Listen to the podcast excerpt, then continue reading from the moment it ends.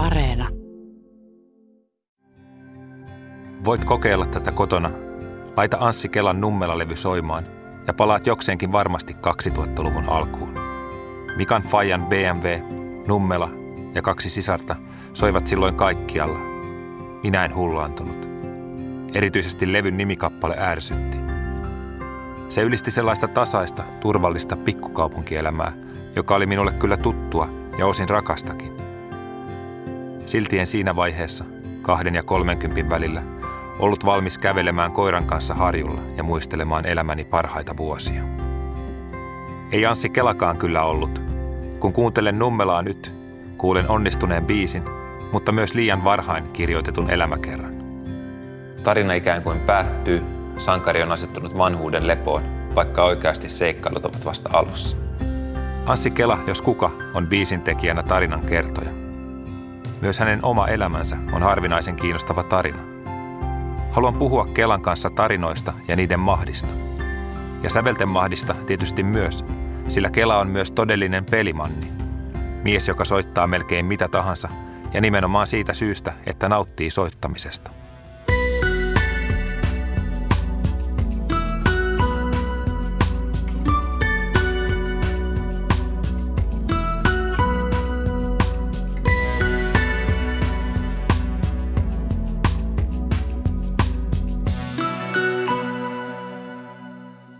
Minun musiikkini.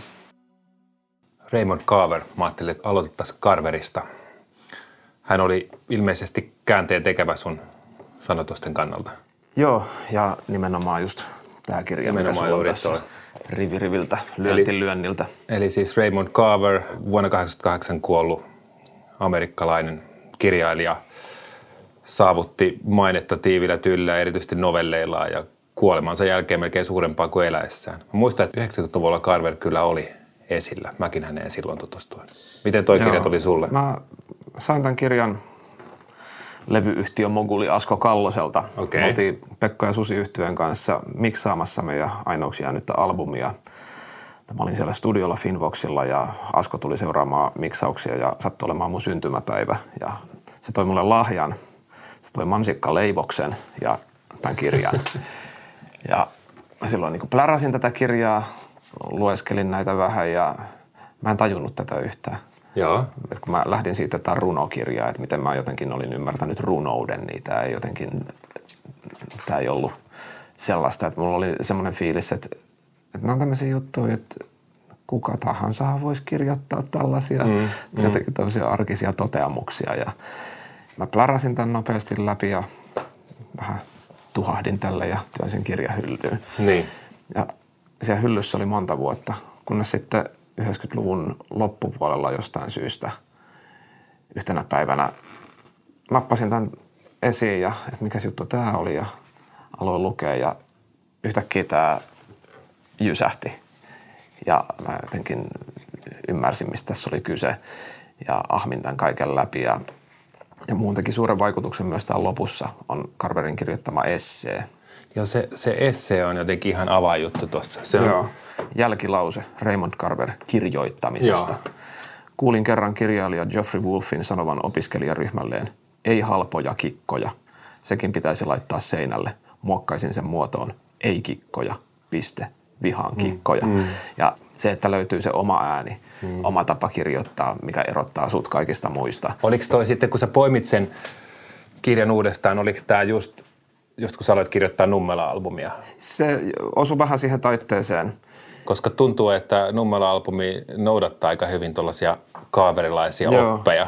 Joo, joo, kyllähän mä silleen niin kuin jossain määrin karverpäissäni noita, noita tekstejä sitten kirjoitin, että, että, tota, että Mikan Fajan BMWstä esimerkiksi mulla nyt jotenkin ei ole ihan tarkkaa muistikuvaa siitä hetkestä, kun mä kirjoitin sitä biisiä ja että mitä mä silloin tarkalleen ottaen mietin, mutta se tietysti oli jännä, jännä esimerkki myös semmoisesta laulusta, mitä sitten jälkeenpäin joutui vähän miettimään, että, no, että mitä tuossa biisissä nyt sitten oikeasti Niin. olikaan, koska se reaktio siihen oli niin järkälemäinen ja, ja tota, miten, miten se liikutti ihmisiä ja, ja kun kappale oli julkaistu, että miten sain niin kuin paljon semmoisia raportteja, että, että miehet ajaneet autollaan ja tullut se biisi radiossa ja pitänyt ajaa niin kuin silleen tien sivuun kuuntelemaan se, että miten tämä tarina oikeasti päättyy. ja sitten ne itkee siinä autoratissa se biisi äärellä. Ja sitten mä vasta jotenkin jälkeenpäin sitten tajusin, että okei, mä kirjoitin semmoisesta aiheesta, että jokainen suomalainen pystyy jotenkin sijoittamaan itsensä siihen autoon, että kaikki voi ymmärtää, että mistä näissä lauluissa puhutaan. Ja niihin aikaan, kun itse kuuntelin Suomessa tehtävää musiikkia, niin mä kuulijana ehkä oli vähän tuskastunut siihen, että jos radio oli päällä ja siellä soi kotimainen musiikki, niin mä joskus kiinnitin huomiota niihin teksteihin ja mitä näissä lauletaan, mistä mm, nämä biisit mm. kertoo.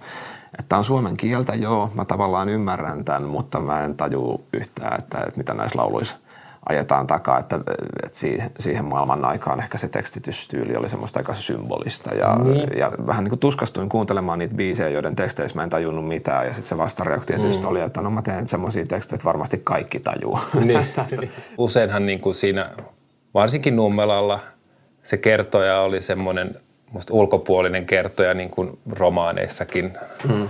Usein klassisissa on, hän katselee tilanteita henkilöitä ulkopuolta, tietää kaiken ja, ja tota, toimii.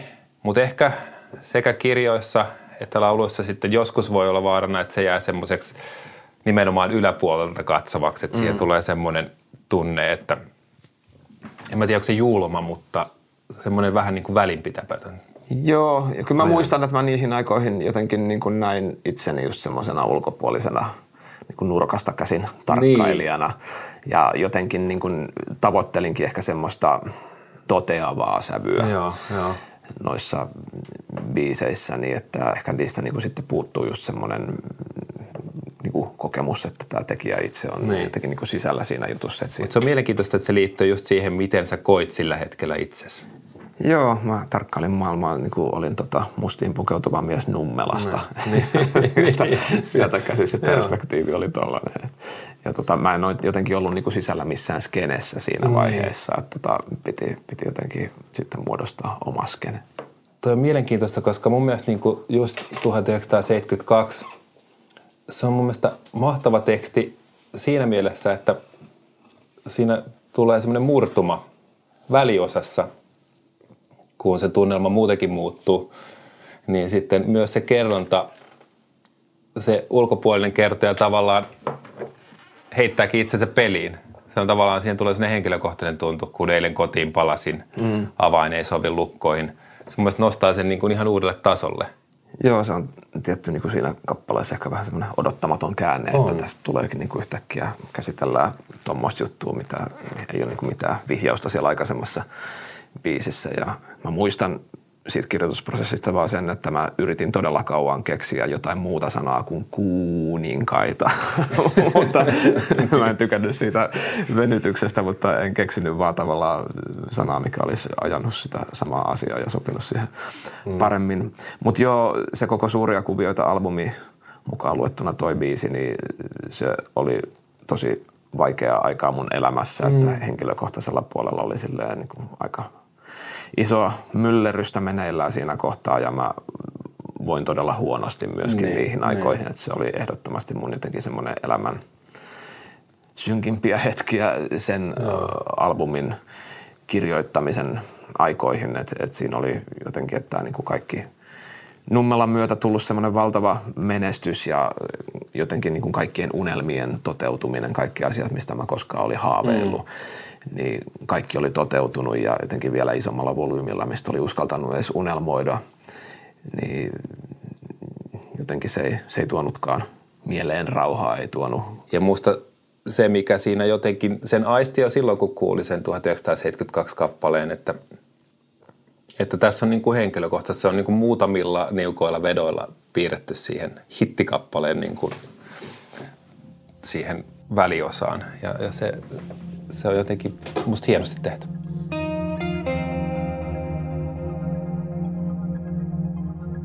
Jokaisesta ihmisestä kerrotaan kahdenlaista tarinaa. On tarina, jota ihminen kertoo itsestään itselleen, ymmärtääkseen omaa elämäänsä.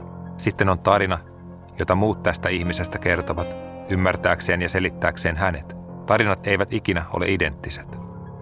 Kun ihmisestä tulee julkisuuden henkilö, Hänestä tulee myös itselleen tuntemattomien ihmisten kerronnan kohde. Se on omienkin kokemusteni mukaan sellainen juttu, johon ei oikein voi olla valmistautunut, vaikka kuinka olisi tarinankertoja itse. Parikymmentä vuotta sitten alettiin kertoa Anssi Kelan tarinaa. Viime talvena kävin katsomassa Anssi Kelan elämäkertakonserttia. Se oli kiehtova ja erikoinen esitys. Yhdistelmä soolokeikkaa, stand-up-komediaa, herätystilaisuutta ja mielenvalmennusluentoa. Kela todella otti yleisönsä, mutta tuli sellainen olo, että hän teki tämän jutun myös itselleen. Kypsässä keskiässä tarinankertoja halusi ottaa oman tarinansa haltuun. Nummela-kappaleen kirjoittaminen ja äänittäminen oli helppoa kuin kelluminen kuolleessa meressä. Valitettavasti sen jälkeen jokainen biisi on täytynyt sukeltaa sen pohjasta.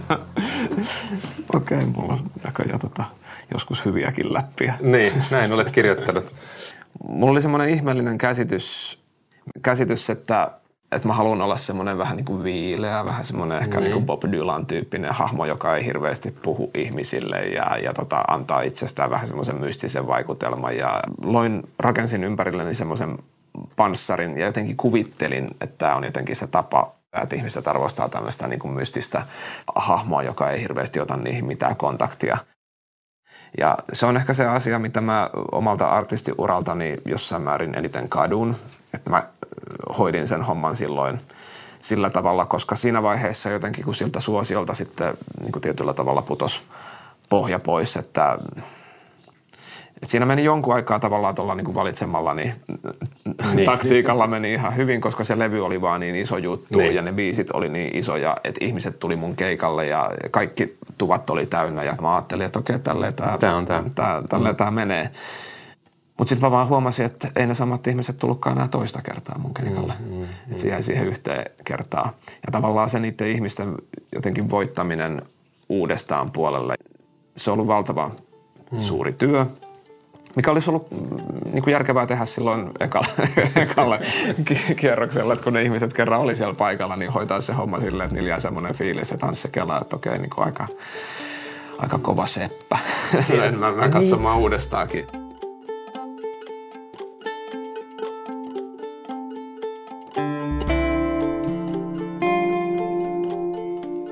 Tota, olin lähdössä yksi aamu varhain kouluun, niin olin yksinäni hereillä talossa ja menin siinä kylppäriin ja siinä oli sitten äidin meikit.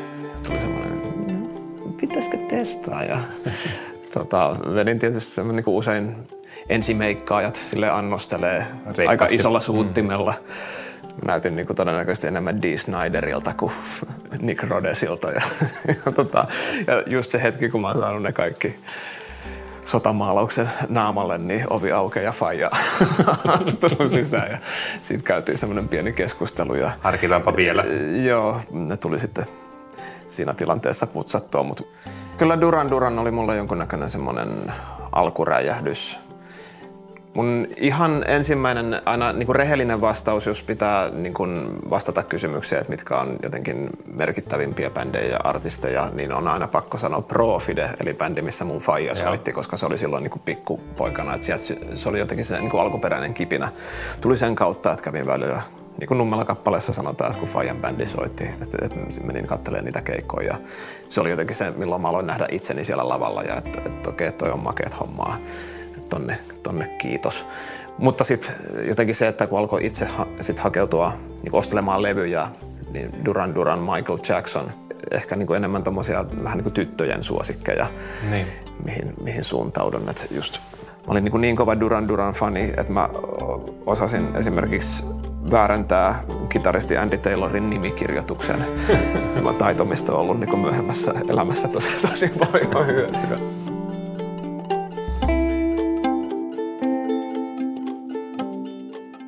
Mä olin kuuntelemassa sitä elämäkertakonserttia.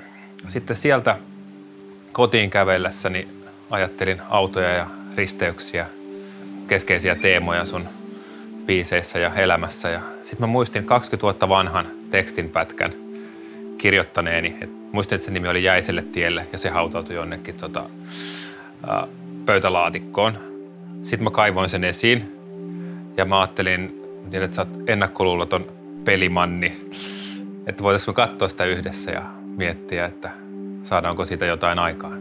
Okei, eli tämmöinen niinku, tänä päivänä sanotaan co-write co-write session, niin kuin ihan spontaanisti. Okei, mahtava.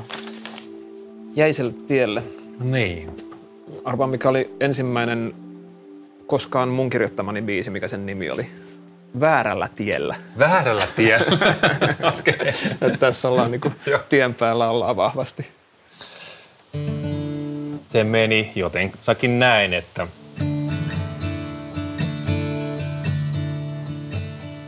Isä lähti autolla jäiselle tielle, jäi sille tielle, eikä tullut takaisin.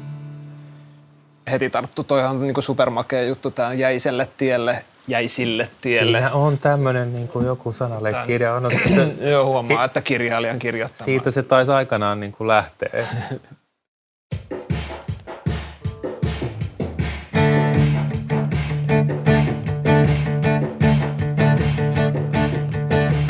Isä lähti autollaan jäiselle tielle. Jäi sille tielle eikä tullut takaisin. Äiti sitä seuraamaan, eikö mä lähdin seuraamaan, jäiselle tielle. Jäi sille tielle, olen siellä vieläkin. Vierahtaa viikonloppu, vierahtaa pyörähtää, isot rattaat pyörähtää.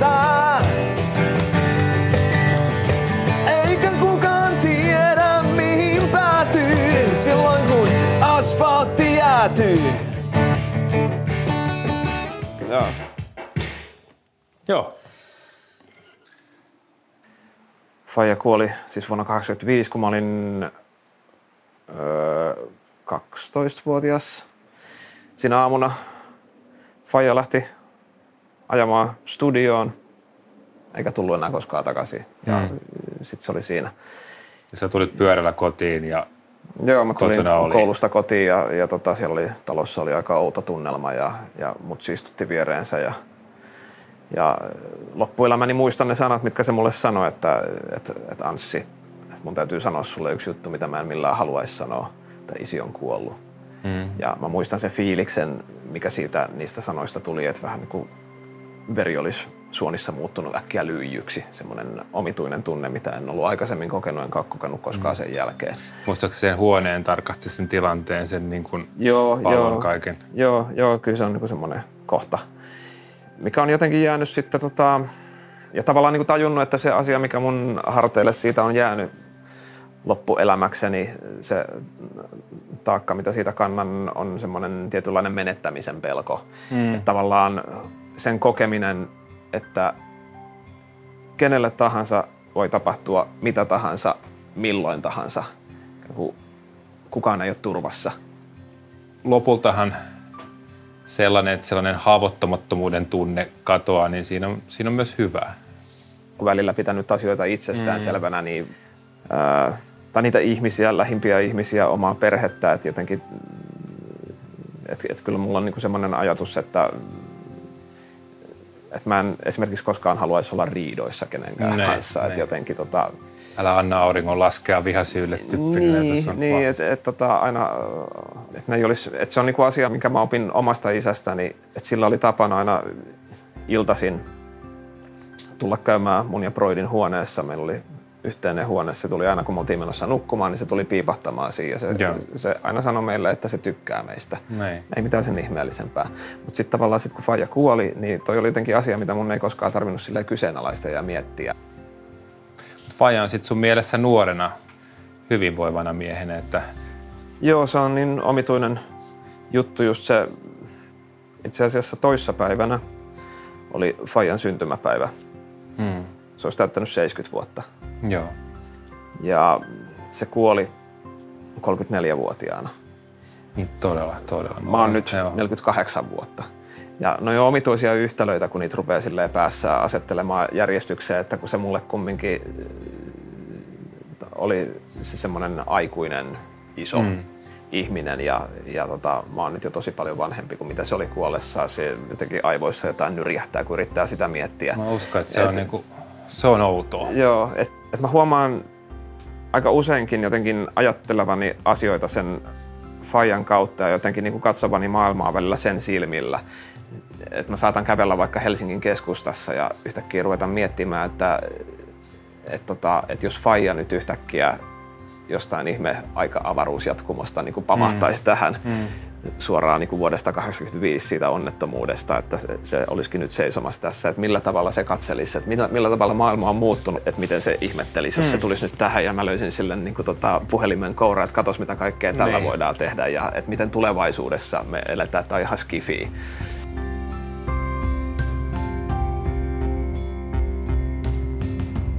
Muutaman kerran isä otti minut mukansa studioon. Nuo studioreissut olivat minulle tärkeämpiä kuin pääseminen Linnanmäelle. Pesiydyin tarkkaamon nurkkaan ja tapitin sieltä silmämunat kovana kaikkea, mitä isä ja muut tekivät. En ollut uskoa, miten onnekas olin. Pääsin näkemään, miten levyjä tehdään. Studio oli ihmemaa. Olisin voinut istua siellä joka päivä. Tämä on myös ajatus, joka sun on täytynyt ajatella silloin tällöin, että mitä Faija sanoisi, mitä se tykkäisi musiikista. Mä oon tavannut tässä vuosien varrella ihmisiä, jotka tunsi Fajan ja teki sen kanssa töitä, muita muusikoita esimerkiksi. Ja kyllä niin kuin kaikkien viesti on aina ollut se, että isässä olisi tosi ylpeä. Hmm.